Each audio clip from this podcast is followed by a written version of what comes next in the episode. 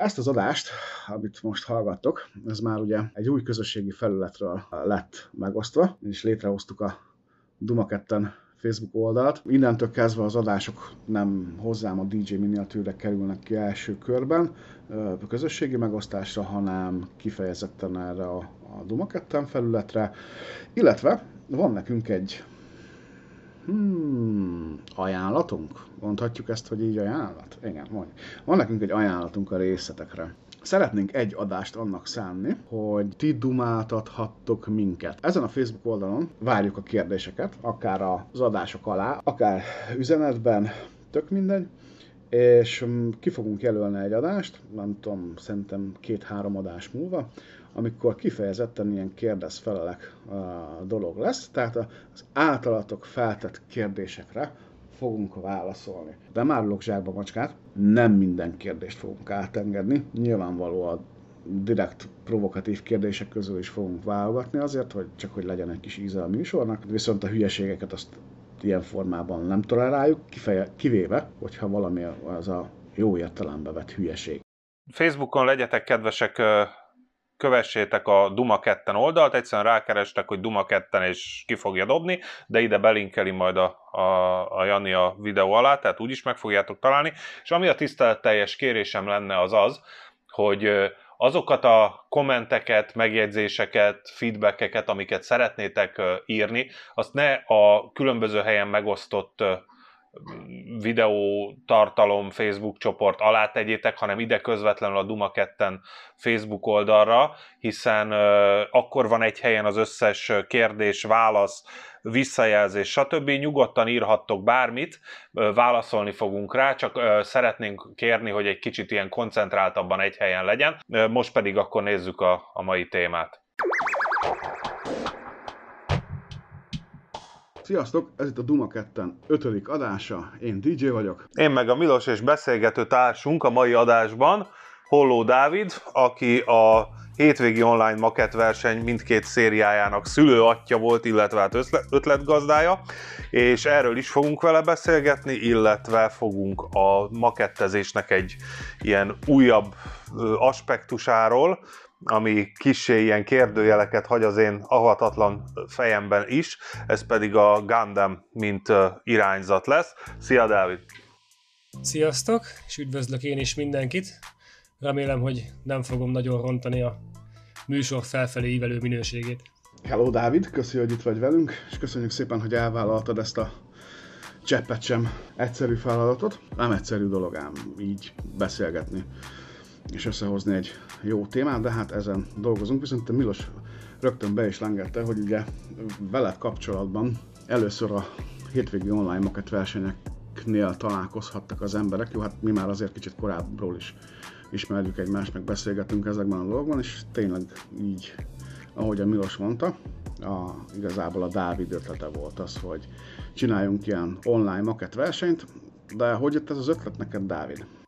Igazából annyi volt az egésznek az alapja, hogy egyrészt ugye nem nagyon voltak versenyek a jelenlegi helyzet miatt, másrészt magamon is azt vettem észre, hogy az a régi makettezés, amit csináltunk, amit fiatalon csináltunk, az egyre jobban háttérbe szorul, és egyre inkább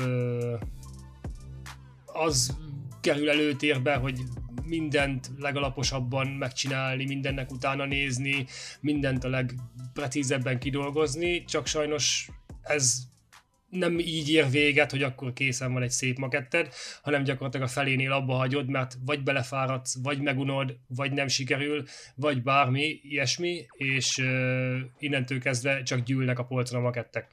Ezt akartam visszafordítani igazából úgy, hogy uh, térjünk ahhoz vissza, mint mikor akár kisgyerekként, akár középiskolásként berohantál a makettboltba, megvettél egy makettet pénteken, hazaértél, kibontottad, nekiültél, és gyakorlatilag vasárnap délutánra lett egy kész maketted, amit hétfőn már büszkén vihettél be, és a ott hozzáértő haverok, ismerősök, osztálytársak jól megvizsgálhatták. Gyönyör, gyönyörű, gyönyörű volt, és, és tényleg könyvszökött a szemembe, hogy milyen szépen felszopkodtátok egymást, de, de tényleg ez, ez, ez nagyon jól sikerült, főleg az első, az a háromnapos, ugye csak egy kis emlékfrissítés az embereknek, mert már jó rég volt, ez célzás is egyben, hogy, hogy tulajdonképpen ez, ez volt a szépsége neki, hogy volt egy, egy kellően rövid időkorlát, és ki mit tud ebből kihozni, és, és meg kell, hogy mondjam, hogy, hogy ugye én is a, az, az a megtiszteltetésért engem is, hogy, hogy meghívtatok ebbe a zsűrizésbe, és irgalmatlan jó munkákat csináltatok, tehát mindenki ott le a kalappal, aki nevezett, indult, és ne adj Isten, még be is fejezte ennyi idő alatt, de, de, de tényleg, szóval én nem gondoltam volna, hogy, hogy más is ebbe a speedbuildingbe, amiben én vagyok mostanában benne, hogy, hogy ebben ennyire ilyen otthonosan érzi magát, szóval ez, ez, ez az tényleg nagyon-nagyon jól sikerült. És ugye ennek volt egy második fejezete is, amikor egy hetet kaptak a kedves trovacsekek arra, hogy elkészüljön egy-egy maket, mert ugye az elsőnél tényleg csak az volt a lényeg, hogy készüljön el a maket, a másodiknál már ilyen feljavítók, ilyen olyan dolgok uh, kerültek. És érdekes módon a, a második online maket verseny felhozatala, az egy picit ilyen, hát én szerintem eléggé felemásra sikerült, nem tudom ti, hogy vagytok vele. Ott elveszett egy kicsit az újdonság ereje, tehát amikor, mert ugye az első, a háromnapos az, az egy ilyen, tényleg egy ilyen dur bele valami volt, nem volt még előtte ilyen, és, és, és a lelkesedés volt egy kicsit. Tehát az a baj, egy hét alatt már azért komolyabban belemész, és hogyha komolyabban belemész egy, egy maketbe, akkor már ta, tehát érzékenyebb vagy a hibákra, amikkel egyébként találkozol, és szerintem sokan voltak, akik, akik félbehagyták igazából, pont azért, mert hú, akkor már belerakom ezt a feljavítót, azt a helyzet, akkor találkozott vele, hogy hát ez a gyanta, ez nem illeszkedik úgy, ahogy, kellene, most ez csak elmélet, tehát, de valószínűleg olyasmi, és akkor úgy egy hét alatt azért, azért a, az, a, az, az, a lendület az el tud fogyni. Én, én ezt, ezt látom egyébként ilyen lehetséges oknak így a háttérben. Az én magyarázatom, én is sokat gondolkoztam, ugyanígy látom én is, hogy az nem sikerült annyira jól, mint az első. Egyrészt az újdonság varázsa is, másrészt így visszagondolva én azt hiszem, hogy ez a két cég között a padlóra dolog sikerült belőle. A hétvéginél igazából volt egy intenzív építési folyamat is, plusz tartottunk ugye Discordon, Facebookon, mindenhol egy ilyen kis csapatépítő valamit, tehát az úgy összekovácsolta ott a bandát, mindenki húzta a másikat, készültek a dolgok. Az egy hétnél próbáltuk ezt megcsinálni, de nyilván mindenkinek munka, család, más dolog miatt nem annyira sikerült. Plusz az egy hét pont az az időszak, ahogy én vettem észre, hogy a speedbuildet már nem vállalja, a nagy feljavításra viszont nem elég. Tehát ha esetlegesen ö, csinálunk még, ami szerintem terve van, hogy csinálunk még ilyen versenyt, akkor ö, vagy maradunk ennél a hétvéginél, amit mindenki meg tud oldani, hisz egy hétvégét szabaddá tud tenni.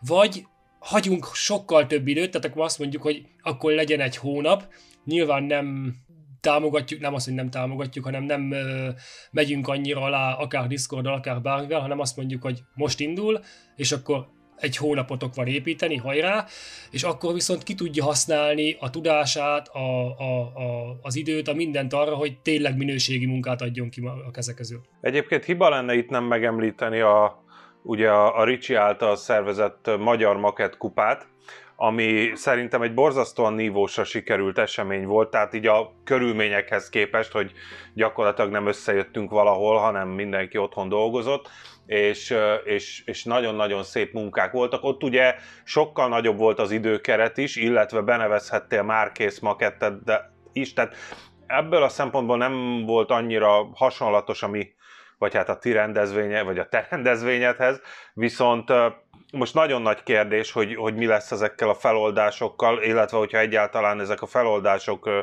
létrejönnek így május közepén, amit most prognosztizál Cili néni és a többiek, az, az, az részleges lesz, vagy csak részeges, vagy, vagy, vagy egyszerűen, egyszerűen egy teljes kő. Nem, ezt nem tudhatjuk előre, ezt most csak azért mondom, mert hogyha, hogyha május közepétől tényleg lehetséges lesz az, hogy rendezvényeket tartsunk, akkor a, az onnantól időzített offline maket versenyek már teret nyernek, és amellé már nem biztos, hogy befér egy online is.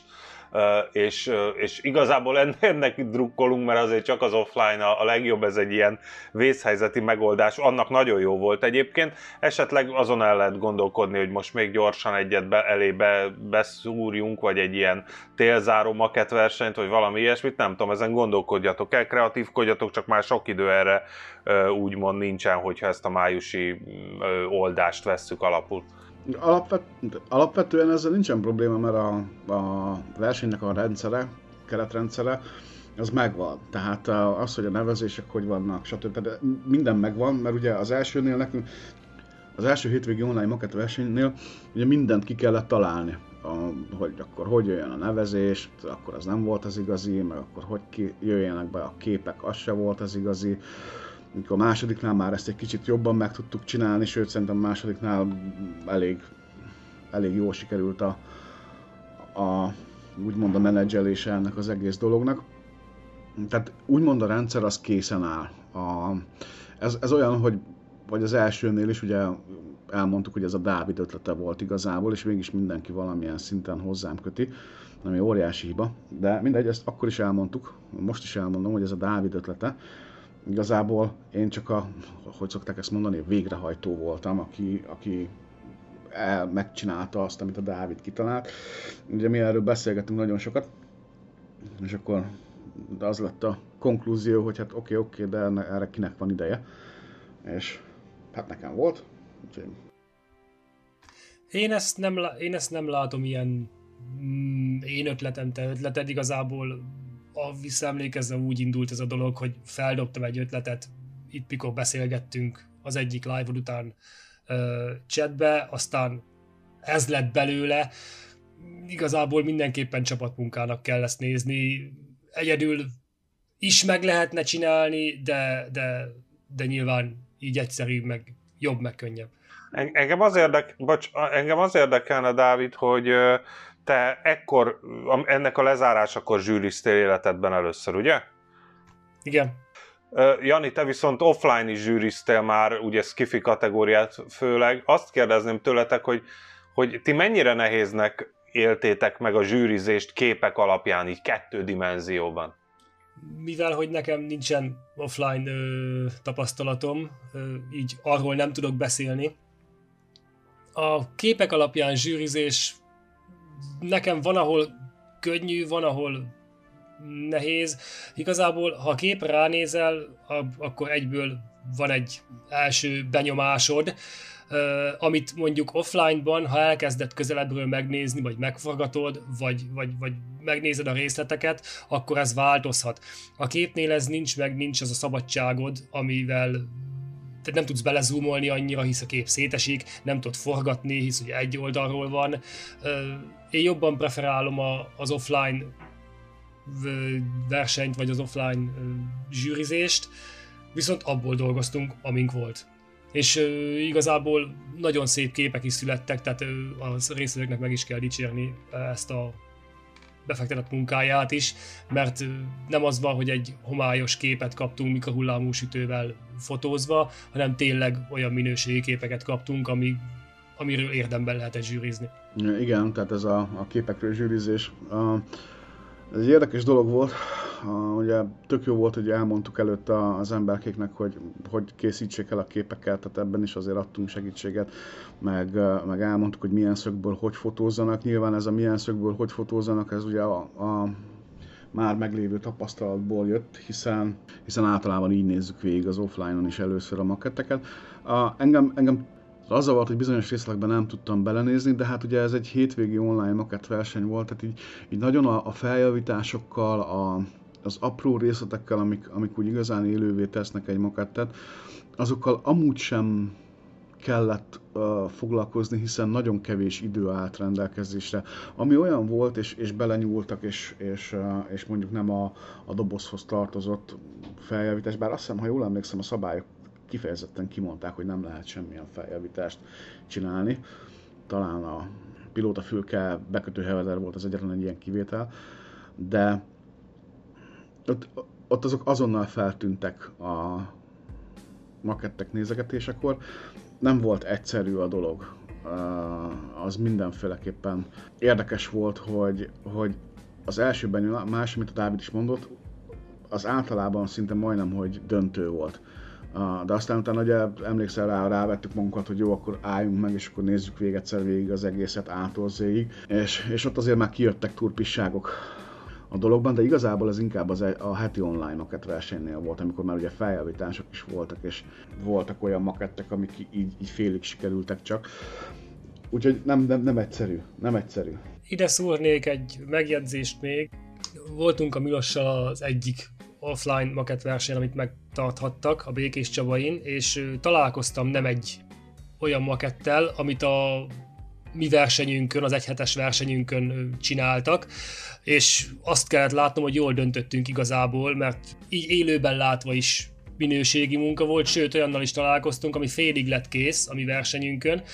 Bizalmat szavaztunk neki, hogy látszik, hogy akarta, és nagyon jó dolog sülhet ki belőle, és látva asztalon tényleg jó dolog sült ki belőle, mert befejezte az úriember, és tényleg egy kis aranyos maket lett a vége. Igen, erre emlékszem, ez a, ez a teherautó volt, ugye, amit, amit mondasz, az a kis, azt hiszem, gaz teherautó volt, és igen, egyébként ugye én is hát valamilyen szinten már rutinos offline zsűrinek számítok, és ugye a Jani, amikor kezdtük fölépíteni ezt az elsőt, akkor írt egy, egy cikket a hogyan fotózd a makettedet, illetve a versenyszabályzatban is benne volt az, hogy milyen fotókat várunk. Ezek, ez, a, ez a leírás és a kérések is úgy álltak össze, hogy tulajdonképpen, és most itt az előző adásra egy kicsit visszacsatolok, hogy a, a fejünkbe így végighúztuk a pontozó lapot, hogy mit, uh, hogyan szoktunk annó megnézni, és, és az alapján próbáltuk kérni a képeket, tehát hogy, hogy arra referáljanak a fotók, amit offline is egy normál zsűrizéskor megnéznénk, tehát mondjuk a futóműbeállítás, stb. Mondjuk úgy, hogy azért volt, aki eltalálta azt, hogy mi mire gondoltunk, volt, aki nem, tehát azért ebből a szempontból tényleg egy kicsit ilyen katyvaszos volt a dolog, hogy hogy különböző minőségű képekből kellett dolgoznunk, és úgy kellett hozni egy, egy megfelelő döntést, de ahogy a Dávid is mondja, hogy azért azért az, az büszkeséggel tölthet el mindannyiunkat, hogy, hogy körülbelül sikerült jól összeraknunk a, a sorrendet, viszont, viszont azért nem könnyű. Tehát azért, azért tényleg nem egy, nem egy annyira egyértelmű és jó módszer ez, mint, a, mint az offline, de nagyon szép mondat volt, hogy, hogy egy, abból főzünk, ami, amink van. Ami viszont igazán nagy fejtörést okozott ebben a mind a két versenyben tulajdonképpen, az, az pont a nagy liblingetek, a sci kategória volt, és többször, el, többször elhangzott, emlékszem is, hogy, hogy ezt hogy lehet azzal azzal együtt zsűrizni. Voltak ilyen, nem tudom, posztapokaliptikus járművek együtt ilyen Gundam robotokkal, meg ilyen varacskos disznófigurával, meg mindennel.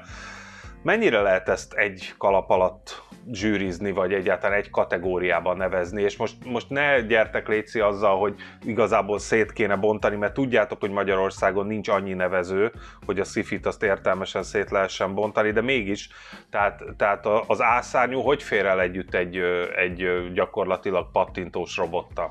Hát erre először akkor én válaszolnék, mert három moson szifi zsűri után azért némi rálátásom már akad a dolgokra de ezt majd kivágom, mert ez nagy pofája volt. Baromi nehéz dolga van a, a sci zsűrinek, mert uh, ahogy te is mondtad, ugye össze-vissza jönnek a dolgok. Legutóbb Móváron három különböző részre kellett bontani a, a meglévő uh, sci maketteket, mert volt három jól elkülöníthető része, és akkor megbeszéltük a, a versenyszervezőkkel, hogy, hogy akkor bonthatjuk egy, egy picit a kategóriát, de ez, ez ugye móvár. Hogyha nem móvárról beszélünk, akkor tényleg nagyon kevés az a magyar makettező, aki, aki elsődlegesen a sci-fi témával foglalkozik, és ott is az esetek nagy részében általában valami kittet építenek a, a, az emberek. Most, ha kittet épít az ember, akkor olyan nagy probléma nincs, mert a, általában a legtöbb sci kaphat, legtöbb kapható sci makettet a zsűri azért ismeri. Van egy-két bejáratott sci zsűri itt a régióban, vagy itt az országban tehát ismeri, tehát így a kitekről olyan nagy probléma nincs. Tehát az építést azt nagyjából el tudjuk nézni. Akkor kezdődnek a problémák, mikor jön egy scratch build, tehát ami nulláról van építve. Tehát így lapokkal összeragazgat, ugye Bebek Balázsnak a lépegetői, meg mit tudom én, a, a mi volt a legutóbb, ami szemet szúrt nekem. Ja igen, a, az O'Neill hajó a Stargate-ből, tehát ott kezdődnek igazából a, a, a problémák. Úgy szoktuk áthidalni, hogy uh, elsősorban a, az összképnek a bonyolultságát vesszük alapul, és nagyon-nagyon sokszor uh, van az, hogy nem feltétlenül azok a makettezős szempontok érvényesülnek, a, a, mit tudom én, ami egy repülőnél vagy egy harcjárműnél, hanem én bizony néha azt mondom, hogy akkor, akkor most megállunk, mikor, nem, mikor nagyon nem tudunk már dönteni. Mikor nem tudjuk már azt mondani, hogy ez a jobb vagy az a jobb, mert mind a kettő a maga nevében kurva jó, akkor, akkor elő kell venni a művészkártyát. Nincs mese. Uh, elő kell venni azt, hogy a színek hogy néznek ki, hogy az árnyékok megvannak-e, hogy akkor kihúzta-e az éleket, uh, festette átmenetet. Tehát ez, ez egy kicsit más kategória, mint a többi. Talán inkább ez van a legközelebb ahhoz, hogy a makettezésnek a művészeti oldalát hogyan lehet megjeleníteni, mert mondjuk egy harcjárműnél ugye azért nagyjából adottak a, a lehetőségek, mondjuk ott is vannak kiugró példák mindkét irányba, de, de itt inkább az, az volt a lényeg, hogy megpróbálom, vagy megpróbálom megnézni azt, hogy, hogy milyen, milyen plusz hozzáadott érték van még azon felül, hogy mondjuk mit tudom én, ott van a 12. x is, az asztalon, vagy a 14. Millennium flakkon. Tehát ez egy teljesen külön adás is lehetne, hogy a sci-fi maketteket hogyan lehet elkészíteni.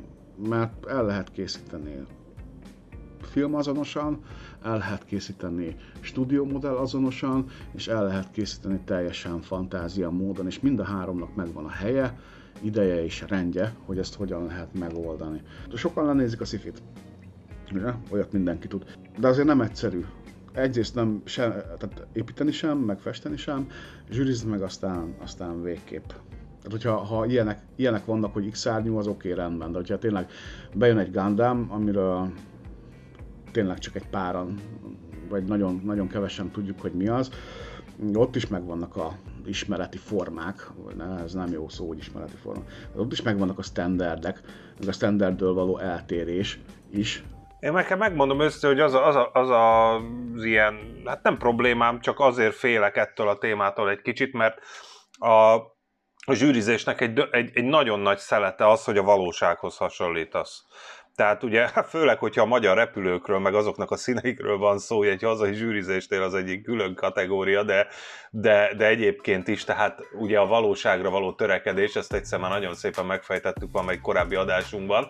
Uh, Skifinél nem tudsz a valósághoz törekedni, viszont ugye itt is megvannak de azok a normák, amit, uh, amit mondtál már, hogy a, a stúdió modellt veszed etalonnak, vagy a, mit tudom én, ugye a, a, a Gundamnél, ugye amennyire én abszolút nem értek hozzá, de azért mégis egy kicsit, amikor készültem erre az adásra, akkor megnéztem, hogy mégis mi a történet. Ugye ezek ilyen, Isten tudja hány méter magas, ilyen olyan csatát látott robotok, ugye, ami a a 70-es évektől induló ilyen Gundam japán sorozatra épül, tehát effektíve egy csata előtt, csata után is meg tudsz egy bizonyos történet alapján jeleníteni egy robotot, annyi, hogy azt, azt igazából a, a fizikai valósághoz nem tudod hasonlítani, és, és nincsen referencia fotó, csak amit a, a, a japánok megrajzoltak. Tehát én ebben annyit vitatkoznék, hogy eh, igenis van referencia anyag, és igenis van fotó, mondjuk pont a Gundamről lehet, hogy annyi nincs, de az összes többi uh, sci-fi témában, hogyha létezett stúdió makett, akkor ugye, amit a forgatásokon használtak, most ez tök mindegy, hogy melyik filmről beszélünk, ha létezett stúdió makett, akkor hogyha a makettezés alap elvét vesszük uh, figyelembe, akkor azt kéne elkészítened, vagy ahhoz hasonlót kéne elkészítened. És akkor már is ott vagyunk, ahol voltunk. De egyébként uh, uh, itt tényleg a Gundam az, ami a, az egyik legérdekesebb uh, téma lehet. Persze sok érdekes téma van, de a Gundam az egy nagyon-nagyon-nagyon-nagyon uh, érdekes dolog. Nem olyan régóta van a, a köztudatban, és Dávid az egyik, aki, aki igazából ezzel így kicsit jobban szurkozik, legalábbis így közülünk biztos. Először is uh, akkor reagálnék uh, erre a zsűrizéses dologra, amit Milos említett. Igazából valahol Milossal értek egyet a, a, a fizikai dolgokban. Én a Sifit nem úgy nézem, ahogy, ahogy a Jani, a művészi részét, hanem úgy, hogy a sci is bizonyos szinten a valóság, hisz az, hogy nem most van, hanem valaki kitalálta, hogy majd máskor lesz, de ott van. Innentől kezdve a fizika, a, a, az időjárási körülmények és minden más az, az adott és van. Tehát attól nem tudsz elvonatkoztatni. Az, hogy mondjuk egy Millennium Falcon, egy ászárnyú, egy bármi, az igazából egy repülő, az űrben repül, az űr fizikáját ismerjük, a, a bolygók fizikáját ismerjük, innentől kezdve pont ugyanúgy makettezel, mintha egy repülőt vagy egy harcjárművet építenél, ismerve a körülményeket, úgy építed és úgy koszolod meg, ahogy azt a, az adott terület fizikája és környezete adja. Azt, ha ezt elkezded művészkedni, az egy másik vonulat, de alapvetően én is inkább a Milosnak a földhöz ragadt ö, építési stílusához vonzódom, a sci is. Nekem ott van itt a, a problémám, ö, amit nem értek, hogyha ha veszünk egy, egy olyan embert, aki, aki szereti kellően agyoncsapni úgymond a munkáit, tehát levedöringezni és rozsdásítani, hogy mi, hogyan tudod azt mondani, hogy ez nem reális, vagy azt mondani, hogy ez reális. Tehát nincs meg az a faktorod. Tehát értem én, hogy bolygó, meg gravitáció, meg űr, meg én mindent értek, de, de mi alapján tudod azt mondani, hogy ezen túl sok a rozsda, túl kevés a rozsda, itt nem sérülhetett ez a robot, itt nem lehet ilyen színe, vagy olyan színe. Tehát nekem ez a faktor hiányzik a, az elmémből így a skifi makettezéssel, nem is beszélve a zsűrizésről. Tehát, hogy, hogy hol van az a határ, hogy hogyan határolod be azt, hogy oké, okay, 2086, mit tudom én, milyen bolygó, akármi a, izé, a történet, de de hogyha kellően leveldöringezik az ember mondjuk egy, egy, egy bármilyen űrhajót, vagy lépegetőt, vagy, vagy, vagy egy ilyen Gundam robotot, honnan tudod azt, hogy az, az most van-e köze a valósághoz, vagy nincs, a kitalált valósághoz? Ez nyilván a zsűrin múlik, hogy mennyire ért hozzá, vagy mennyire nem ért hozzá. Már amennyiben most arról beszélünk, hogy egy versenyen a zsűri ö, tudja, vagy nem tudja, hogy akkor ez most milyen volt, vagy milyen nem. Ha nincs képben magával a járművel, magával a háttérrel, hogy ez honnan jött, akkor sehonnan, akkor, akkor kitalál rá valamit. Ha tisztában van vele, akkor viszont gyakorlatilag megint ott tartunk, hogy ez lehet egy magyar vonatkozású repülő, vagy lehet egy akármilyen ászárnyú. Tudod, hogy honnan jött, innentől kezdve tudod, hogy mi történhetett vele, vagy mi nem történhetett vele. Az a jó a sci-fiben, hogy igazából akik kitalálják, is emberek. Az ember nem tud annyira elvonatkoztatni, tisztelt a kivételnek, a valóságtól, amennyire szeretne, vagy amennyire mondjuk egy sci-fi ö, megkövetelné, tehát most például a Gandamet véve 18 méter magas robot, innentől kezdve elkezdesz nézni képeket a kikötőkben lévő tengeri darukról, amik körülbelül ekkora méretűek, és megnézed, hogy ott milyen koszolás, milyen kopás, milyen ö, leverődések keletkezhetnek. Ha attól durvábbat csinálsz egy Gandamen, az onnantól kezdve túlzás, hisz méretrányból kiesik. Ezt én értem, de egy daru az ritkán lát csatát, Dávid. Jó, én azt mondanám erre az egészen, hogy uh, még hogyha nem is léteznek ezek a dolgok, akkor is az embernek van egy, egy elképzelése arról, hogy, és most tök mindegy, hogy a teljesen földhöz ragadt Milosról beszélünk, vagy a, a kicsit elrugaszkodottabb Dobó Janiról beszélünk. Tehát van egy elképzelésed arról, hogy az az eszköz hogy működik. Tehát, hogy mi a, mi a, mi a célja, hogy használják, uh, milyen, milyen környezeti behatások érhetik uh, azt, a, azt a járművet, és az alapján, ugye erről én írtam korábban egy cikket a DJ Miniatűr világán, hogy hogyan kezd neki annak, hogy a kopások meg a weathering uh, kialakítását egy-egy uh, makettem, és ugye ott az alaptézis az, hogy gondold végig azt, hogy az az eszköz, amit használnak, most az tök mindegy, hogy egy repülő, egy harcjármű, egy sportautó vagy egy ászárnyú, azt hogy használják. Ha nem tudod, hogy azt hogy használják, mint makettező, akkor, akkor nézz utána egy picit, és akkor ugye itt már belemegyünk abba, hogy akkor mégiscsak valami um, információkat összeszedünk róla. Tehát, mind, tehát van egy ilyen, ilyen, ilyen sorozat, vagy ilyen nem sorozat, van egy ilyen folyamata a fejembe, ami, amit így az ember így, hogyha végigvesz, akkor egy idő után rájön arra, hogy mit tudom én az ászárnyúnál, ha jobbra nyitja ki a fülke tetejét, akkor a géptörzs bal oldalán kell elkészítenem azokat a kopásokat, azokat a akármiket, ami, ami azt mutatja, hogy a pilóta ott kibe például. Vagy, vagy tudom, hogy ha kinyílik a futóműajtó, vagy a, a támasztótalpajtó, akkor meddig nyílik ki az az ajtó, hol lehet rajta kopás, akkor és a többi, és a többi. Tehát, ha ezt így, így végig gondolod, ezt a folyamatot, akkor el lehet jutni egy olyan szintre, hogy bármennyire is sci és bármennyire is nem létezik, és bármennyire is mondjuk egy kénsav bolygón megy az ember jobbra-balra, akkor is tehát van egyfajta behatás, amit te meg tudsz jeleníteni. A zsűrinél is ez megvan. Tehát, hogyha esetleg véletlenül valaki nem feltétlenül tudja, hogy az, amit ott lát, micsoda, tudom én, egy baba, egy robot, vagy valami négylábú izé, ami vagy megy valahova, vagy valami, akkor, akkor, akkor is, tehát van egy, van egy ilyen folyamat, hogyha ezt így, így értelmesen végig gondolt, hogy nagyjából mik, akkor úgy megvan az, hogy, hogy nagyjából hogy, hogy nézhet ki a, a weathering rajta.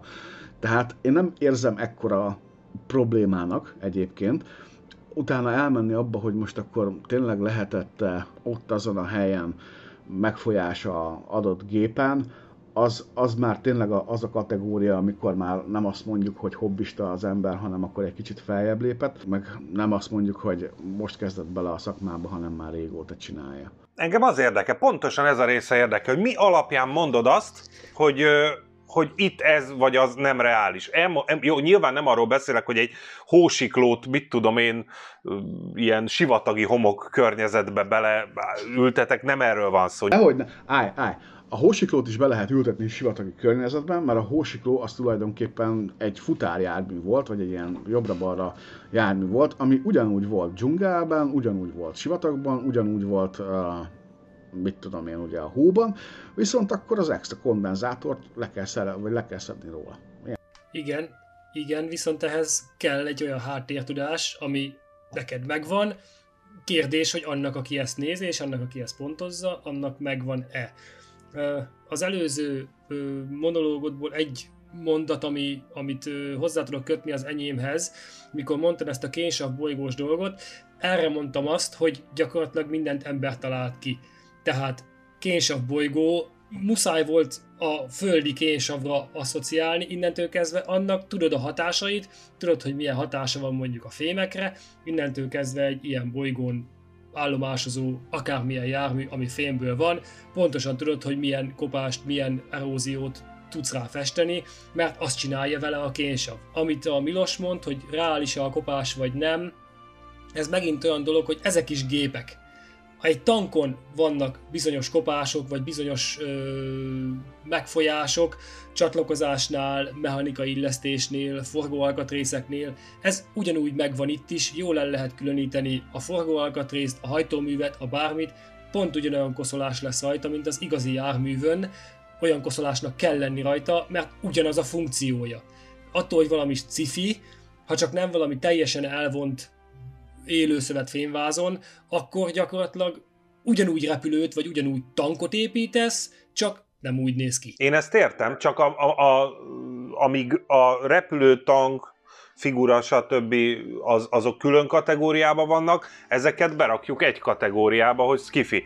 Hogy várható el bárkitől az, jó, aki nem mondjuk annyira elborult, hogy, hogy egyszerre értsen a kisúj magasságú, mit tudom én, milyen helikopter gépágyúval közlekedő varacskos disznófejű figurához, mint a, mit tudom én, sivatagba áttelepített hósiklóhoz. Tehát, tehát nekem ezzel vannak Teljesen problémáim. sehogy. Erre, amit mondtál, hogy szét kéne bontani, igen, nem mondjuk azt, hogy szét kéne bontani, az a válaszom, hogy de, szét kéne bontani. Csak sajnos még nem vagyunk azon a szinten offline makettezésnél itthon, hogy akkora mennyiségű sci-fi maket legyen, hogy érdemben szét lehessen bontani. Oké, okay, mi a különbség a Skiffy és a Vatif között? Áháhá, ez egy csúnya beugratos kérdés volt.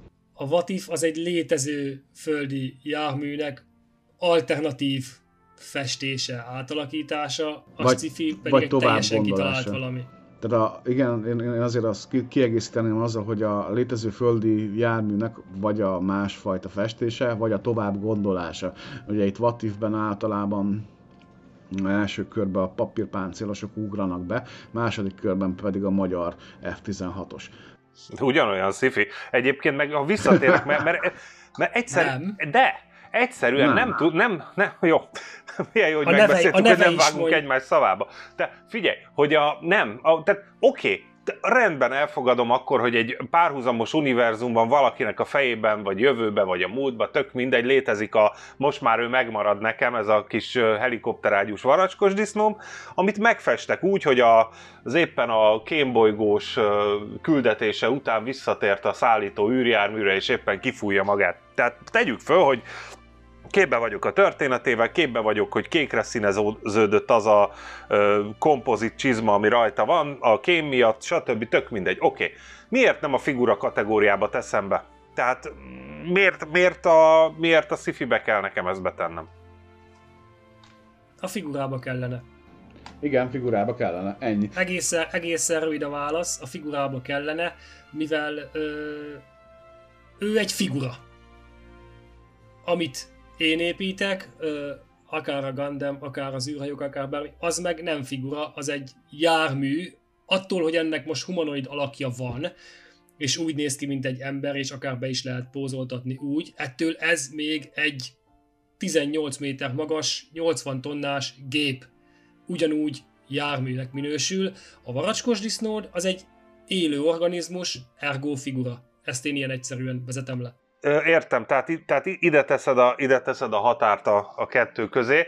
Jó, effektíven ezekben a, a Gundam robotokban ezekben vannak élő organizmusok, tehát ebbe beszáll effektíve valaki?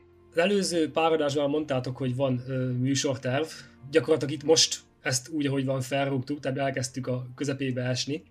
Ez a műsorterv, kövesd, haladjál vele. Jó. Ö, igen, ö, ezeket gyakorlatilag úgy, az, ahogy mondom, hogy gépek, ugyanúgy gépek, mint egy tank vagy egy repülő, ezeknek kell egy pilóta. Na azért, félre ne érts, nem kötözködök, nem tudom, tehát hogy nem vagyok tisztában vele. Tudom, ezért kezdem el mondani, tehát ezek, ezekben ugyanúgy pilóta van, ami azt jelenti, hogy ennek a akár a fejébe, akár a melkasában, akár bárhol van egy pilóta fülke, ahol ül egy pilóta, és vezeti, irányítja, innentől kezdve semmilyen különbség nincs egy vadászgéphez képest. Egy, egy Gundamnél ugyanúgy, ha kiszáll belőle pilóta, egy rakás vas. Értem, tehát akkor, akkor akármennyire is humanoid ö, ilyen küllemre van tervezve, igazából ő nem minősül figurának, ezt mondod, igaz? Én így veszem, hogy mások hogy veszik, az egy kérdés, én így viszonyulok hozzájuk. Ugye a Gundam, ahogy el is mondtad, Japánból indult, 79-ben csináltak egy anime sorozatot és egy filmet, ami először Japánban nagyon népszerű lett, aztán utána nagyjából 94 körül hozták be Európába és terjedt szét a világon. Olaszországban valamiért hamarabb, ott nagyobb kultusza is van. A japánok nagyon szeretik ezt a humanoid meg, megközelítést, vagy megjelenítést minden robotjukba, minden olyan, olyan technikai dolgukban. Valamiért ők ehhez vonzódnak. Nem csak a Gundamnél, azóta nagyon-nagyon sok más ö, univerzum és más irányú anim született, amiben ezek a robotok minden, mindenféleképpen humanoid formát kapnak, sőt a mozgásuk is eléggé hajaz a, az, az emberi mozgásra, de ettől még igen, ugyanúgy gépek. Ahogy ma a Boston Dynamics elkezdte csinálni ezeket a robotkutyákat és robotembereket, gyakorlatilag attól, hogy azok a form, olyan formájúak, még ugyanúgy gépek és ugyanúgy robotnak minősülnek, ez van a Gundamnél is. Engem az érdekelne, hogy hogy indult ez ennyire világhódító útjára, tehát értem én azt, hogy, hogy ez egy ilyen nagyon elvont és nagyon ilyen specifikus dolog, ami vagy tetszik az embernek, vagy, vagy nagyon nem. Ugye, de a japánoktól azért, azért megkaptunk már egy pár olyan témakört, ami, ami eléggé be, be tudott robbanni. Mi, mi volt ebben az, az a különleges pont, amitől, amitől ez ennyire világhódító útjára indulhatott, illetve hát most már ugye ez azért elég komolyan begyűrűzik Magyarországra is, egyre többen foglalkoznak ezzel a, ezzel a témakörrel. Most a, én, én, meg, én tényleg őszintén mondom azt, hogy mindenféle degradáció nélkül én, én ennek a, az agyi stimulációs, fiziológiás kontextusát nem értem. Tehát nem tudom azt, hogy, hogy ez mitől ugrik ki mondjuk a, a Transformers kultusztól, vagy a, bármelyik ilyen, ilyen jellegű, ilyen robotos és egyéb, egyéb kultúrától? Ez eléggé összetett kérdés így. Ketté is bontom. Egyrészt kezdjük ott, hogy Japán.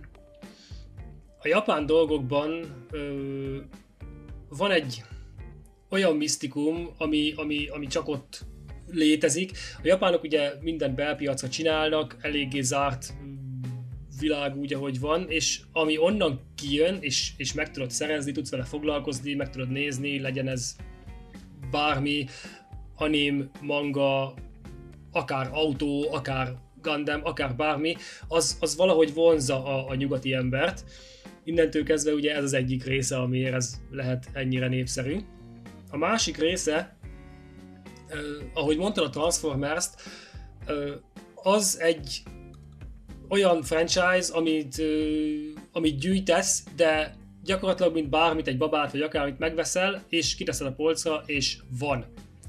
A Gundam en, ennek a gyűjtésnek és a makettezésnek egy érdekes egyvelege.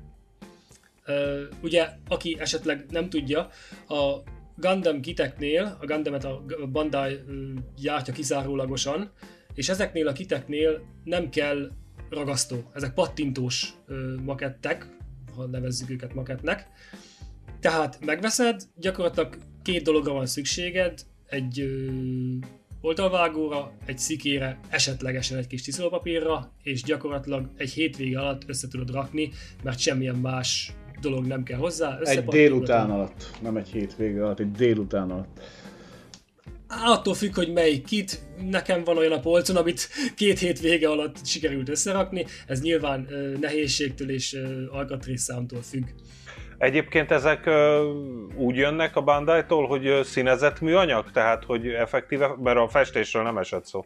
Igen, ez, ha, ha egy Gundam dobozát kinyitod, akkor gyakorlatilag ugyanazt látod, mint bármelyik maketnél, számtalan keret, összerakásrajz, matricalap, viszont a Bandai úgy csinálja ezeket a dolgokat, hogy ha megnézel egy képet a kiszemelt Gundamről interneten, és megveszed a makettet, akkor amit te a képen látsz alkatrészt, és az mondjuk kék, fehér vagy sárga, az a kereten már eleve kék, fehér vagy sárga ö, színben kapod, tehát olyan színű keretet kapsz, innentől kezdve festeni sem kell, hanem szeretnéd, amikor összerakod, az összes ö, szín és az összes árnyalat az úgy fog kinézni, ahogy a képen láttad. Látod, Jani, elérkeztünk a korai nagy kérdésünkhöz, illetve ami neked volt egy ilyen nagy, nagy ilyen filozófiai problémát, hogy mit, mekkortól számít, mikortól számít makettezésnek a, a dolog, és mikortól számít makettnek egyáltalán. Ez, ez szerintem egy, egy Lego, nem? Ami kereten van. Így van. Gyakorlatilag Amivel többet kell, hogy csinálj, mint egy Lego, az az, hogy le kell választani, és nyilván az öntőcsomagokat ö, le kell csiszolnod, vagy el kell tüntetned, és miután összepattingattad, még annyival is több, mint egy Lego, hogy ugye ezek mozognak. Tehát ezeket be lehet pózoltatni. Gyakorlatilag, ha volt fiatal, fiatalkorodban G.I. Vagy ö, hugodnak, nővérednek Barbie babája, nagyon távolról, de ugyanazt kapod, kapsz egy babát, amit tudsz, aminek a karjait, lábait akár az új perceit tudod mozgatni, és be tudod álligatni különböző pózokba. Ez az egyik értelmezése a Gundamnek. Ezt megveszed, összerakod, kiteszed a polcra, és szép. innen, ez is az egyik dolog, amiért ez annyira ö, népszerű, hisz nem kell semmilyen előképzettségnek lenni, nem kell makettesnek lenned. Kapsz egy, egy kóstolót a makettezésből, hisz le kell vágnod, meg kell csiszolnod, össze kell rakni, de onnantól kezdve kiteszed a polcra, és ugyanúgy tudsz benne gyönyörködni, ugyanúgy egy kész terméket kaptál, és nem kellett ragasztanod, csiszolnod, festened, koszolnod, sőt, sőt, még nem is egy statikus dolgot kaptál, hisz ha most beállítod mondjuk egy pózban, felteszed a polcra, jövő héten leveszed, átállítod egy másik pózba, akkor onnantól kezdve egy másik pózban fog lenni, ezt egy makettnél nem tudod megcsinálni. És most ugye mielőtt jönne a Milosnak a kérdése, hogy de hát akkor ez baba, meg így, meg úgy, azért ehhez hozzá kell tenni egy olyan kulturális uh, szegmást, amit nagyon kevesen mm, értenek meg, vagy, vagy jutnak el eddig a pontig, hogy igazából, amit a Dávid is mondott, hogy ezek elsősorban és első körben kifejezetten Japánban, Japánban lesznek értékesítve, a japánoknak készülnek.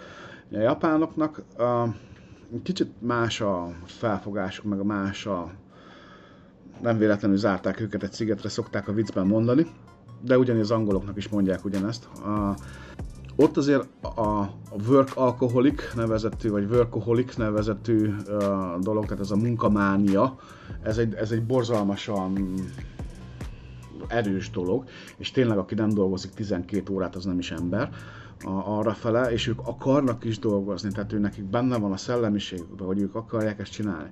És hogyha megnézed ezeket a, meg azt, hogy, hogy, hogy és mert a másik kérdés szokott, hogy miért ilyen picik, miért nem nagyobbak, hát vannak nagyobbak, csak az sokba kerül, de tehát ez a japán gondolkodásmódhoz köthető, hogy olyan szabadidős tevékenységeket csinálnak, amelyek elmélyülést, viszont aránylag kevés időt ölelnek fel. Nem véletlenül népszerűek a karaoke bárok, meg ilyen dolgok, de, de itt visszatérve a Gundamre, tehát ez tényleg, ahogy beszélgettük, egy hétvége alatt nagyon kényelmesen össze lehet rakni, vagy akár egy délután alatt, és kicsi. És a pici hely, tehát Japánban a hely az kincs, főleg a nagyvárosokban, kis lakásokban szépen elfér a polcon, nem kell vele sokat szüttyögni, összerakod jobbra-balra.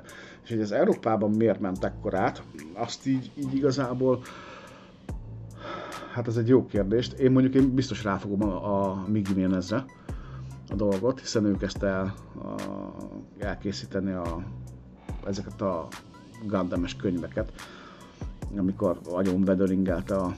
Ő már csak reagált erre.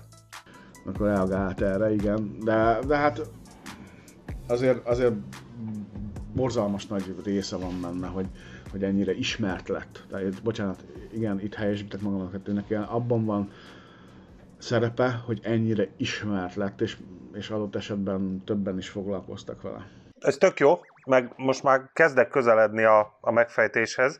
Uh, annyiban, hogy én úgy Bolond gondolom, vagyok. hogy ez elsősorban inkább gyűjtőszenvedélyről szól megint, mint, mint a makettezésről, addig a pontig, amíg nem kezded el átalakítani, mert javítsatok ki a tévedek, de itt is megvan az a lehetőséget, hogy gyakorlatilag az alkatrészeket lealapozod, újra fújod, megcsinálod rajta a kopásnyomokat. Én onnantól érzem ezt igazából elfogadhatónak, mint makettezés. Ez az én szempontom. Természetesen ez az egész műsor arról szól tulajdonképpen, hogy, hogy mindenki a saját álláspontját mondja. Én ezt így gondolom, hogy nem biztos, hogy a megfelelő művészeti értéket hozná nekem az, hogyha én csinálnék egy Gundam makettet, hogy leválasztom, lecsiszolom, összepattintom és kirakom. Ez, odáig ez még csak gyűjtő szenvedély. Én, én, ezt, én ezt így látom. Így van.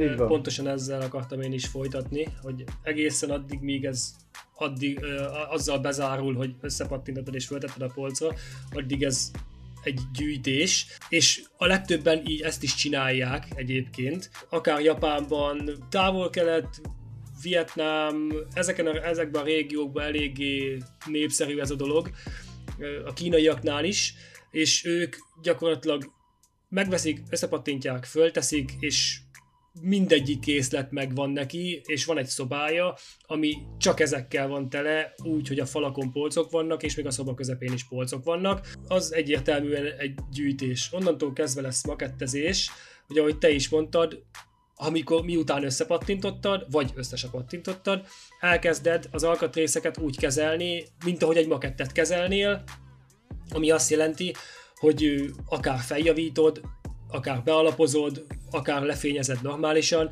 és utána rakod össze az egészet. Ne adj Isten, össze is ragasztasz dolgokat benne, amiket úgy gondolsz, hogy többet nem szed szét. Onnantól kezdve viszont abszolút makettezésnek minősül, mert ugyanúgy egy rakat alkatrész van előtted, és ugyanúgy egy makettet fogsz belőle összerakni. Erre egyébként akkor jöttem rá, amikor valamelyik gyártónak a honlapján találkoztam azzal, hogy kihozott kimondottan Gundamhez való festék szetteket, és pont az futott át az agyamon, hogy ennek vajon milyen piaca lehet úgy, hogy tulajdonképpen színezett műanyagról van szó eleve, de, oh, de így, így már azért... Hatalmas így, nagy távol-keleten, Korea, a, stb. Ott, ott olyan dolgokat készítenek ezekből a Gundamekből, hogy tehát el nem, el nem tudod képzelni ezt az egészet. Majd be fogom tenni így a, a videóba, majd látszódni fog a, a legutóbbi Motion a, az egyik Gundam győztesét. Majd berakom, tehát ez egy, tehát kézzel festett olyan kínai motivumokkal, meg tehát borzasztó dolgokat lehet belőle kihozni, már így jó értelemben borzasztó dolgokat lehet belőle kihozni, és itt egy kicsit a, a mondjuk ezt a Dávid jobban vágja, mint én, de borzalmas mennyiségű átépítések vannak. Tehát, hogy amikor hoztad a legós hasonlatot, amikor én fölírtam magamnak a kis füzetembe, hogy erről mindenféleképpen beszéljünk, hogy ezeket a kiteket így át lehet ám építeni, tehát nem csak az, ami a dobozban van, hanem adott esetben bármit hozzá tudsz tenni egy másik készletből, vagy hozzá tudsz te faragni másik készletből. Ö, olyan, olyan készletek vannak, meg olyan feljavítók vannak, meg olyan egyedi építések vannak ezekből a dolgokból, ami, amit és most nem ledegradálok senkit, félreértés ne essék, és, és nem szeretném, hogyha úgy jönne le a dolog. Tehát a, a standard makettező a repcsével, meg a harckocsiával nyugodtan kimehet a szobába. Bú. Jó, értem, csak, csak tehát akkor azt mondod, hogy van egy, egy skifi témakör, és azt tovább tudod skifiztetni azzal, hogy tehát új szintre tudod emelni, hogy még a skifit is följavítod egy még skifibb állapotra, tehát hogy mi lett volna, hogyha ennek a robotnak, annak a másik robotnak a karját felszereli, tehát így mondod? Igen, Milos, a reflektálva a kérdésedre, a szifin belül szifi az átépítés, de, de pont ez a lényeg ennek az egésznek, hogy tulajdonképpen ez egy önkifejezési forma, ami, amire én, én azt mondanám, hogy az egész makettezés egy önkifejezés, hiszen a neked kedves dolgokat, vagy a neked fontos dolgokat próbálod elkészíteni.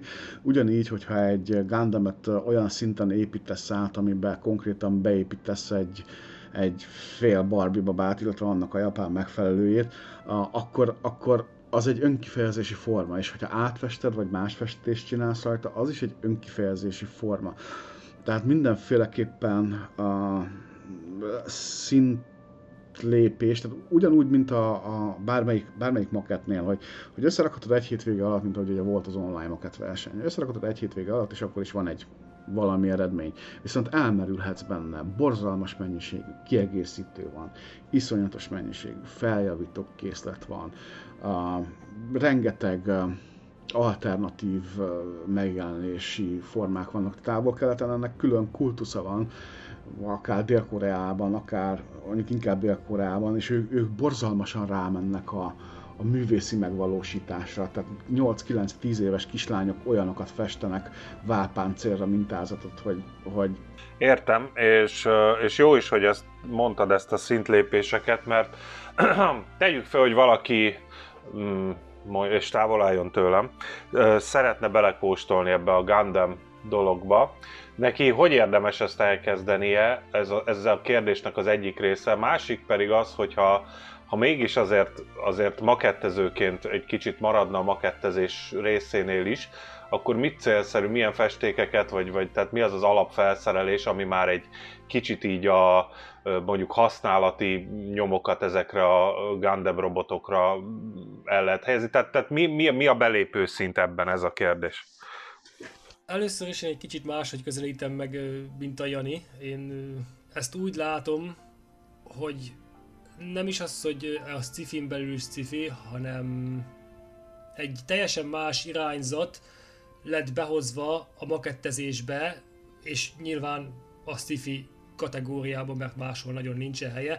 Alapvetően egy ö, gyűjthető, ahogy Milos mondja, baba figura lett ö, behozva, mert amint a japánok felismerték, hogy ez Európában piac lehet, vagy elkezdett kinyílni a piac akár Európára, akár Amerikába, nagyon gyorsan utána mentek annak a dolognak, hogy itt nálunk nem a gyűjtés az elsődleges, hanem, hanem tényleg a makettezés az elsődleges, és körülbelül olyan 2010 2010-13 körül elkezdték ezt az egészet makettezésként kezelni.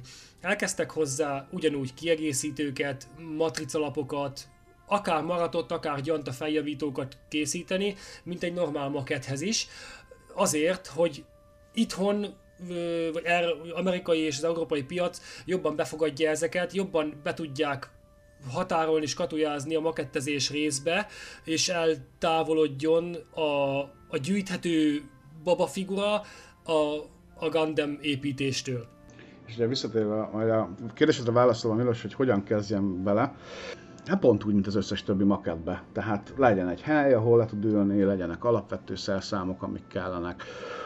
Bár ugye ezek általában pattintós cuccok, azért nem árt uh, némi ragasztóanyagot hozzátenni, más, másért nem azért, már sokkal jobban össze lehet nyomni az alkatrészeket, hogy egy picit meg van lágyítva ragasztóval. Festék meg, tök mindegy, hogy, hogy most melyik festéket használod, amelyik jól esik, meg amelyik neked tetszik meg amelyiket úgy szeretnéd használni.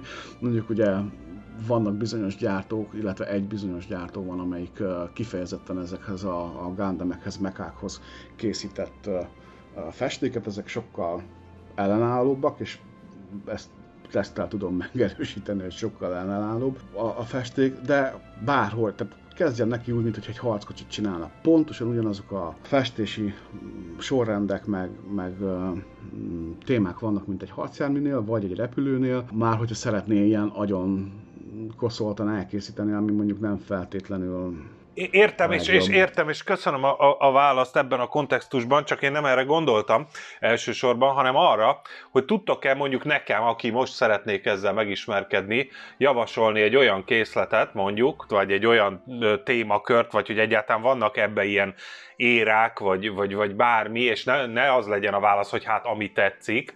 Tehát, hogy, hogy mondjuk, ahogy a, a, a, mondjuk a magyar repülőknél elkezdtem a, tehát gyakorlatilag törekedtem arra, hogy kronológikus sorrendben haladjak a, a, az építésekkel, úgy szeretnék itt is kronológikusan haladni. Tehát vagy, vagy, vagy nem tudom, valami szempontot mondjatok, ami alapján én, én az első készletemet válasszam ki úgy, hogy tudjátok, hogy azért én egy picit azért bele fogok nyúlni, tehát nem csak pattingatok. RX78? Akkor itt egy kicsit uh, belemegyek a magának a készleteknek a bontásaiba úgy gondolom úgy a legegyszerűbb és úgy a legtisztább, és akkor mindenkinek világos lesz. Alapvetően, mint ahogy minden makett is, a, Gundamek is nehézségi fokra vannak bontva. Tehát van három-négy féle nehézségi szintű készlet, amiket a Bandai gyárt. Ezekből tudsz választani, nyilván logikus módon elsőre egyszerűbb, ha a, a legegyszerűbb Mm, kitet fogod választani. attól, függ, attól függ ez a dolog, hogy mennyire van tapasztalatod makettezésben, vagy mennyire nincs. Ha te egy, te ezt láttad egy, a tévében, egy animében, vagy a haverodnál bárhol, és neked is kell egy ilyen, de soha nem maketteztél, soha nem építettél, akkor a legegyszerűbb kitet érdemes megvenni, ami gyakorlatilag áll 30 alkatrészből, azokat leválasztod, összepattintod, és látod, hogy neked ez tetszik-e, nem tetszik-e.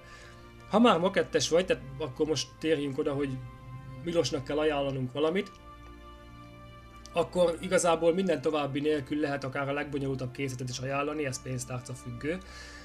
Mert az összerakással az ég egyet a világon semmi bajod nem lesz.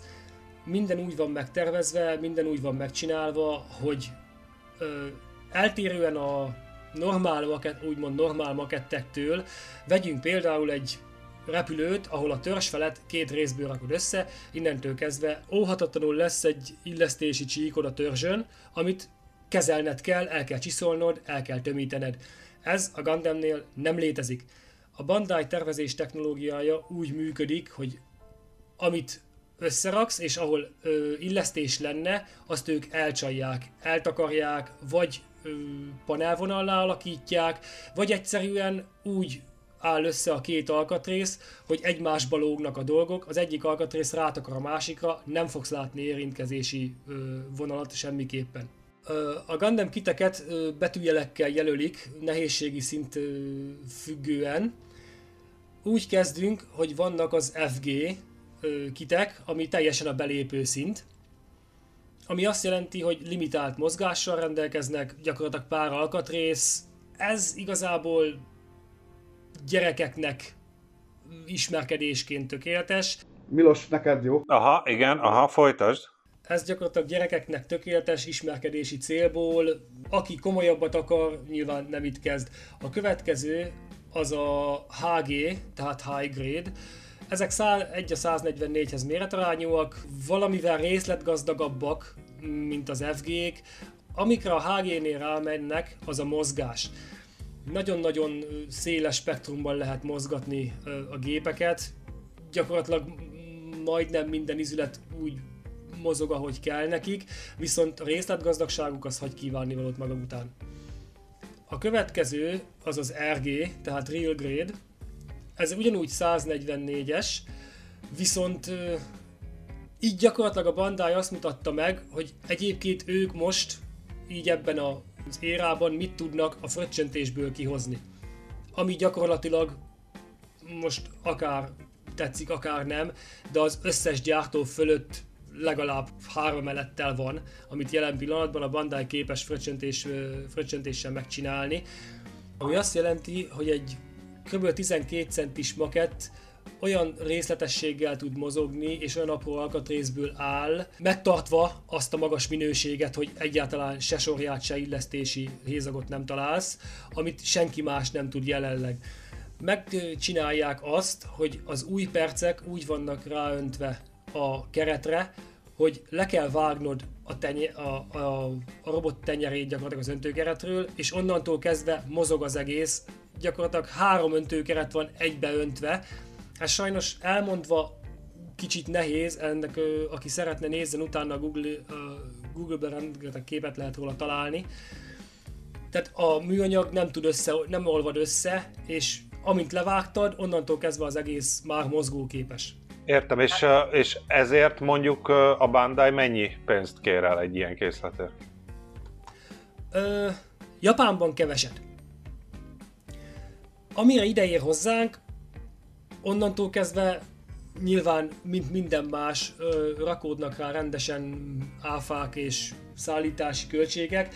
Egy normál RG készlet jelen pillanatban ilyen 13-14 ezer forint itthon. Hál' Istennek most már egyre több webáruház rájött, hogy ezeket nem ártana behozni Magyarországra, vagy most sikerült olyan beszerzési forrást találniuk, ezt én nem tudhatom, de örülök, hogy végre itthon is lehet normálisan kapni. Ami mm, ez az összeg egy bizonyos szinten sok, egy bizonyos szinten kevés, gyakorlatilag a Japánból rendelet körülbelül ugyanitt fogsz tartani te is, innentől kell, és nem kell rá 6 hetet várni, ha itthon rendeled meg. Ennyiért gyakorlatilag egy 48-as repülőt, vagy egy kisebb tankot kapsz, tehát igazából nincsenek annyira elrugaszkodva. Én egyébként azt gondolom, hogy talán, hogyha tényleg úgy van, ahogy mondjátok, hogy a, hogy a, a, a Bandai a kizárólagos gyártója, vagy hát ugye ő birtokolja ezeket a licenszjogokat, vagy a franchise jogokat, akár hogy is legyen. Ugye most ők nem olyan régen összeborultak a Revellel, illetve hát a Revel ugye megkapaszkodott a Bandai adta lehetőségekben, mint fo- európai forgalmazó. Én szerintem rajtuk keresztül, vagy az ő közbenjárásukba került be Európába a Bandai olyan ö, szinten a Gundam makettekkel, hogy, hogy elérhető lett az európai nagykerekben. Valószínűleg e, emiatt ö, van az, hogy online és offline makettboltban is Magyarországon már ez, ez, ez jócskán elérhető.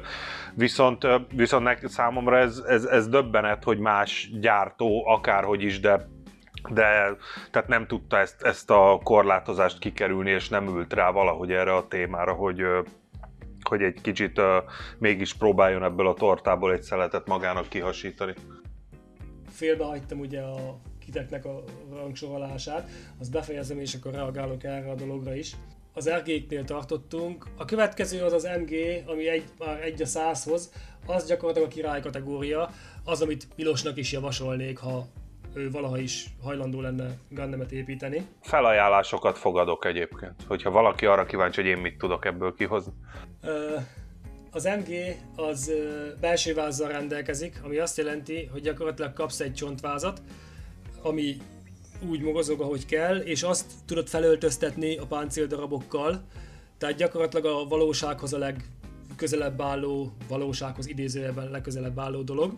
Ettől feljebb van a PG, tehát a Perfect Grade, az 1 60-hoz méretrányú, az gyakorlatilag már méretben is, bonyolultságában is, és árban is az a kategória, ami nem fog annyira elterjedni azért itthon, egy ilyen készletér azért 80-90 ezer forintot simán elkérnek.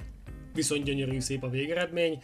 Ettől feljebb az 1.40-80 az gyakorlatilag már csak inkább tényleg egy figura, az semmit nem tud sem mozogni, sem ö, belső váza nincs. Az tényleg csak azért van, hogy kitedd a fal mellé, és gyakorlatilag akkora, mint te. És a, a igen, tehát a legmagasabb kategóriával, ahol a kedves mm, hallgatók találkozhatnak, az a, az összes olyan uh, miges videó, ahol a még ilyen Gundamet csinál, az mindez a, a melyik ez a Perfect Dread? A Zaku, a Zaku volt a Perfect Dread, a fehér Zaku. A legelső, amivel kezdett, ugye az RX78, az egy ö, sima Master Grade volt, egy 3.0-ás Master Grade. Ha valaki látta a Miges könyvet, az, a, az az első, ez a fehér, kék, piros színű robot, ö, az egy 3.0-ás Master Grade volt. Ez egy ilyen itthon kb. egy 20 ezer forintért elérhető, nagyon-nagyon szép és részletes makett. Igen, egyébként ugye a Milos kérdezte, hogy ő neki mit ajánlanánk, hát én ezt az RX78-et, ezt minden további nélkül ezt a szériát ajánlanám, hiszen az a leg, a ismertebb, a legpopulárisabb igazából a, ebből a, a, a szériából a Japánon kívül is. Ugye az RX78 mint robot lett kész Tokióban egy az egyes méretarányban a 2016-os Gundam show-ra. Ez volt a legelső Gundam csak a 79-ben ugye ezzel kezdtek, ez volt a legelső váz, amit megterveztek, és ezt építették meg a japánok a sorra egy az egyes méretrányban. Limitált mozgása volt, fényeffektek és egyéb, nagyon kezdetleges, de hát könyörgöm egy 18 méter magas robot élőben. Még szerencsé, hogy azt mondtátok, hogy Japánban a hely a kincs. Viszont azért örülnék, hogyha majd a korábban föltett kérdésre is megkapnám a a, ez jön, a... Igen, ez jön most. A Revel ugye Európában a Star Wars jogokat birtokolja makett szinten, a Bandai az pedig ugye Japánban kapta meg, meg a, meg a távol-keleten, ha minden igaz. Így, ahogy én látom, ez volt a közös pont, ahol ők elkezdtek fúzióra lépni, ez a Star Wars vonal. Hogy ebből lesz-e bármi olyan, hogy a Revel elkezd Gundam kiteket kiadni, ezt én erősen kétlem. Bandai, Sunrise, Namco triumvirátus gyakorolja a jogokat a Gundam franchise fölött, ezt nem hiszem, hogy kiadják a kezükből. A Revel maximum az értékesítést veheti át itt Európában, a, és akkor az van, hogy a Bandai kiteket a Bandai Gundam kiteket ő tudja forgalmazni, de átdobozolás én szerintem nem lesz. Nem úgy, mint a Star Wars kiteknél. Sőt, az amerikai ö, értékesítés sem fogják odaadni a Revelnek, mert ugye a Revel az Amerikában is forgalmazza a Star Wars kitjeit. A, a Gundam az akkora piac most már Amerikában is, hogy ezt nem fogják a kezükből kiengedni egy, bocsánat, de egy Revel kedvéért. A Milos másik kérdésére válaszolva, hogy miért nem próbált ezt, miért nem próbált ezt más is. Marha egyszerű, a Bandai találta ki 79-ben ezt az egészet, és gyakorlatilag az egyetlen olyan makettes irány, amit, amit, amit egy cég gyakorol, és kizárólagos joga van. Tehát csak Bandai építhet, és gyárthat, és tervezhet Gundam kiteket, mert az övék az egész. Ellentétben mondjuk egy akármilyen másik repülő harcjármű, ha bármit nézünk, azt ha kifizeti valaki a jogdíjat, akkor tervezheti a makettet és ki tudja adni. A Bandai ezt a jogot nem hajlandó kiadni a kezéből, olyannyira nem, hogy nem régiben bezáratta gyakorlatilag az összes kínai gyártót, akik hát igazából másolták nyilván az ő kitjeiket jogalap nélkül, de nem volt akkora szeletjük a, a piacon, hogy ez bárkit érdekelt volna. Viszont egy idő után elkezdtek saját kiteket is tervezgetni. Egy ponton eljutottak oda, hogy gyakorlatilag majdnem ugyanolyan minőséget tudtak gyártani, mint a Bandai, és elkezdtek olyan kitet tervezni, amit a Bandai viszont nem tervezett meg még, az okokat nem tudjuk, és elkezdett a piac arra az irányba tolódni, hogy egyre többen vásárolták ezeket a kínai kiteket.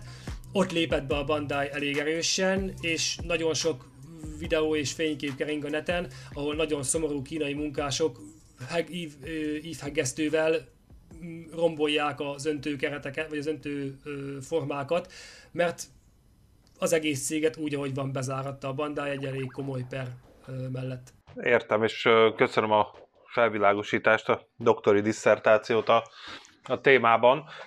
Igazából az, hogy meg vagyok győzve, az, az, az egy erős kifejezés. Messze áll a valóságtól. Nem, nem, egyébként nem áll olyan nagyon messze, mert, mert szerintem ez, ez egy érdekes irány lehet annak, aki, aki mit tudom én, kipróbálna valami mást, hiszen itt azért a, tehát a Bandai készleteket ismerhetjük már a így a kicsit populárisabb Star Wars világból is, és hát mondhatjuk nyugodtan, hogy a, a Szent Grál, így a, a készletek közt, és, és, és hogyha valaki tényleg kipróbálna valami más, de a, tehát igazából nem figurát festene, mert, mert úgy érzi, hogy mert nagyon sokan így vagyunk vele, hogy, hogy az egy következő szint, tehát ahhoz még sehol nem, nem vagyunk, annak szerintem ez egy nagyon jó alternatíva lehet, tehát én igazából örülök annak, hogyha színesebbé válik a, a, a paletta kiállításokon, vagy, vagy egyáltalán így a, a magyar makettezésben. Hát mindenki eldönti saját magának, hogy, hogy ez érdekli vagy nem. A, az árazásról pedig annyit, hogy, hogy igazából ez a, ez a 10 ezer forint, vagy mondjuk 20 ezerig, amit mondtatok, én azt gondolom, hogy, hogy ez, egy, ez egy elfogadható ár, hiszen vagy ennyibe kerül egy normális makett, vagy egy gyengébb makett olcsóbb, de abban meg kell annyi följavító, hogy ugyanott leszel, tehát szerintem ez valahol reális. Abszolút az. Egyébként, aki szeretne ebbe beleugrani, az én azt szoktam mondani, hogy amikor, amikor a szifit egy kicsit így, így, így megmosolyogják, hát szifisek, ugye, mert hát...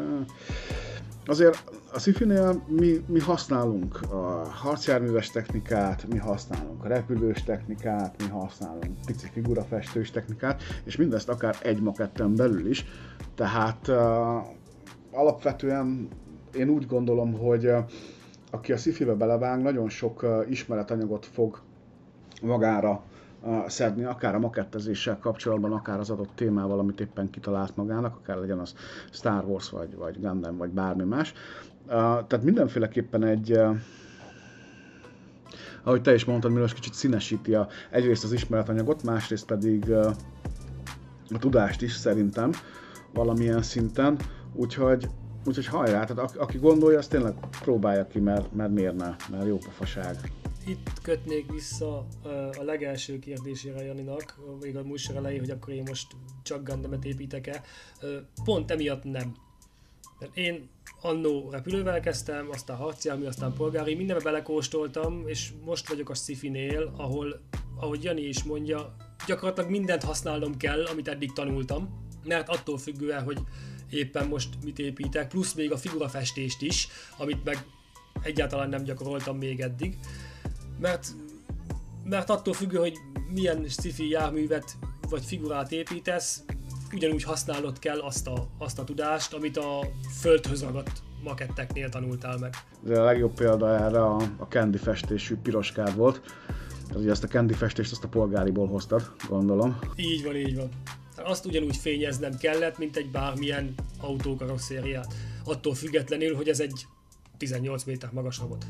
De ugyanúgy építettem ö, olyan Gundamet is, ami úgy nevezzük ugye, hogy kit bash, tehát ugye több mm, Gundamből ö, hozom össze, ami gyakorlatilag elvesztette a robot jellegét, hanem úgy csináltam meg, hogy egy figura fejet tettem a robot feje helyére. Innentől kezdve gyakorlatilag ezzel a cserével egy 18 méter magas robot azonnal átváltott egy 180 centi magas emberre, aki páncélban van. Itt jött be a figura festési oldal. Értem, és megmondom őszintén, hogy az utolsó kérdésként talán az, az lenne a leghelyén valóbb, hogyha megosztanátok velünk azt, hogy ez Magyarországon most, most hol tart ez a dolog egyébként? Tehát oké, okay, hogy fölível, meg most elkezdték a webshopok forgalmazni, de van ennek közössége, mondjuk tehát kellő ismerettsége olyan tekintetben, hogyha leteszel egy Gundam makettet a, a, az asztalra mondjuk egy versenyen, akkor, akkor egy skifi zsűri hozzáértően tudja ezt vizsgálni, vagy nem. Tehát, hogy hol tart ez ma Magyarországon? Ebbe Dávid a Spiller. Közösségünk van, igen. A Hundam Mecha Facebook csoport, ahol gyakorlatilag gandemes kontentet tudtok találni. Egy, ez is egyre növekvő közösség egyébként, valamint az Ani magazinban is jelennek meg gandemes cikkek időről időre. A, ve- a verseny oldaláról ahogy Milos mondta, igen, egyre növekvő, de azért itt ugyanúgy belejátszik az, amit az eddigi műsorokban is kifejtettetek, hogy sokan építik, de nem sokan hozzák el.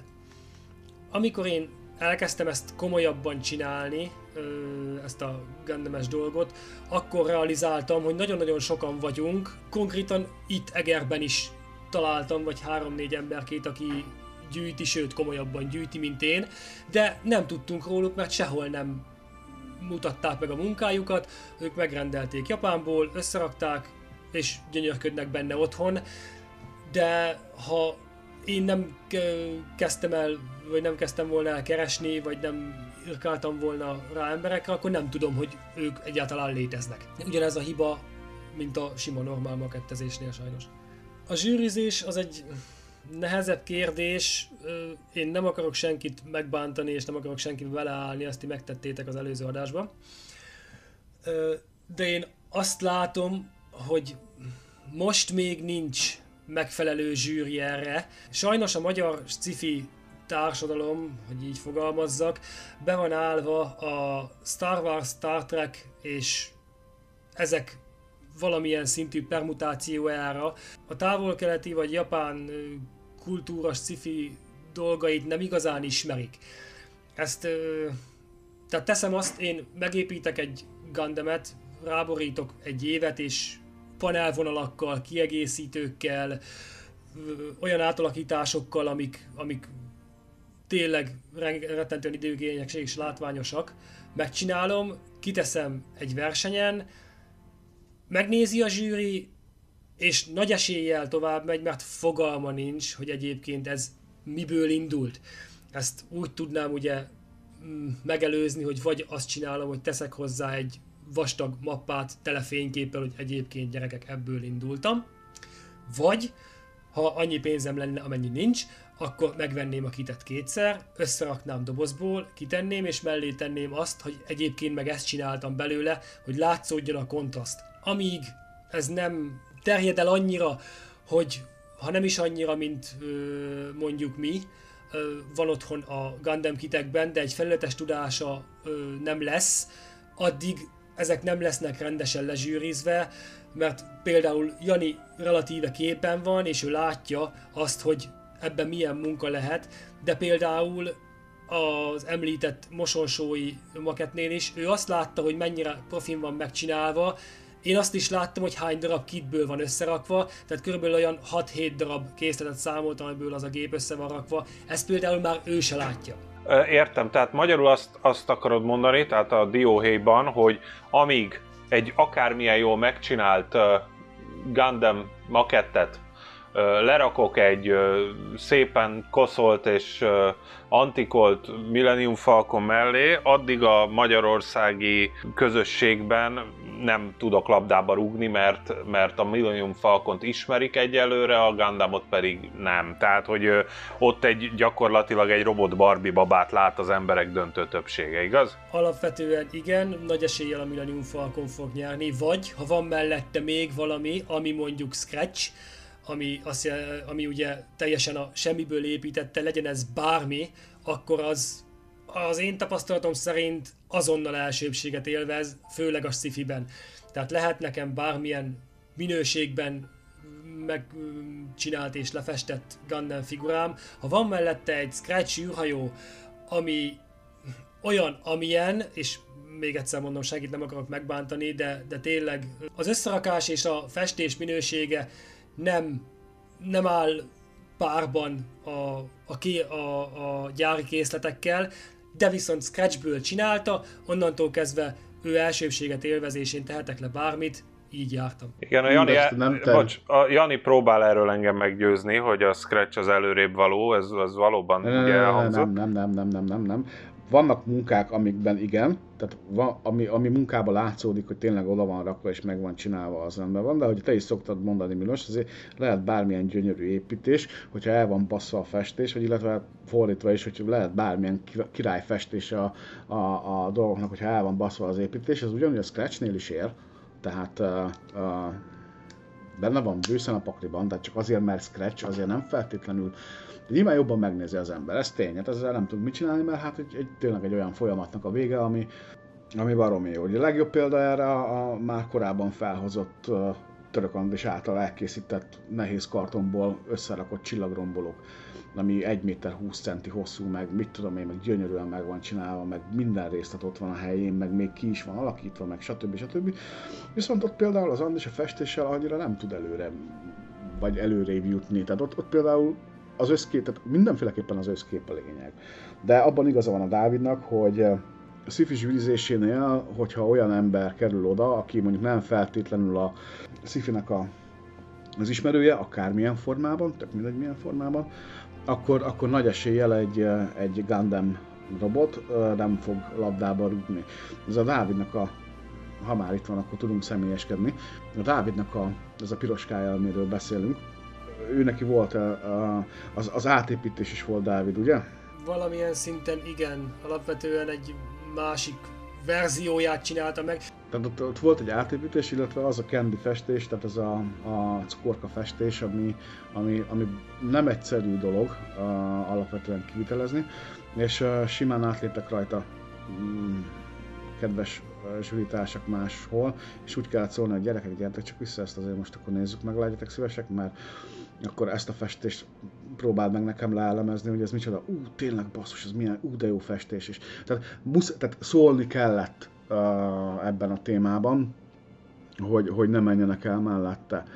Tehát akkor gyakorlatilag epilógusként azt mondhatjuk, hogy tulajdonképpen annak ellenére, hogy a, azt gondolják az emberek, köztük én is azt gondoltam, még így a műsor elején, hogy a, a skifi az egy annyira földtől és valóságtól elrugaszkodott valami, hogy, hogy tulajdonképpen bármit rá lehet fogni, és ezáltal az egyik legkönnyebben zsűrizhető kategória. Tulajdonképpen odáig jutottunk el, hogy az egyik legnehezebben zsűrizhető kategória, hiszen sci a, a Gundam is, és skifi a Star Wars is, meg a korábban említett kis malackám is a helikopter ágyúval.